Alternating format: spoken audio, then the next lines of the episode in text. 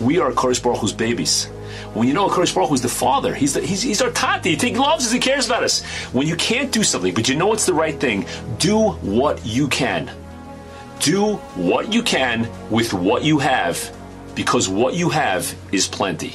Rabbi Isai, just make an effort. Show a Kodesh Baruch Hu. Hashem, I want to serve you. I want to do this. I don't know how I'm going to do it.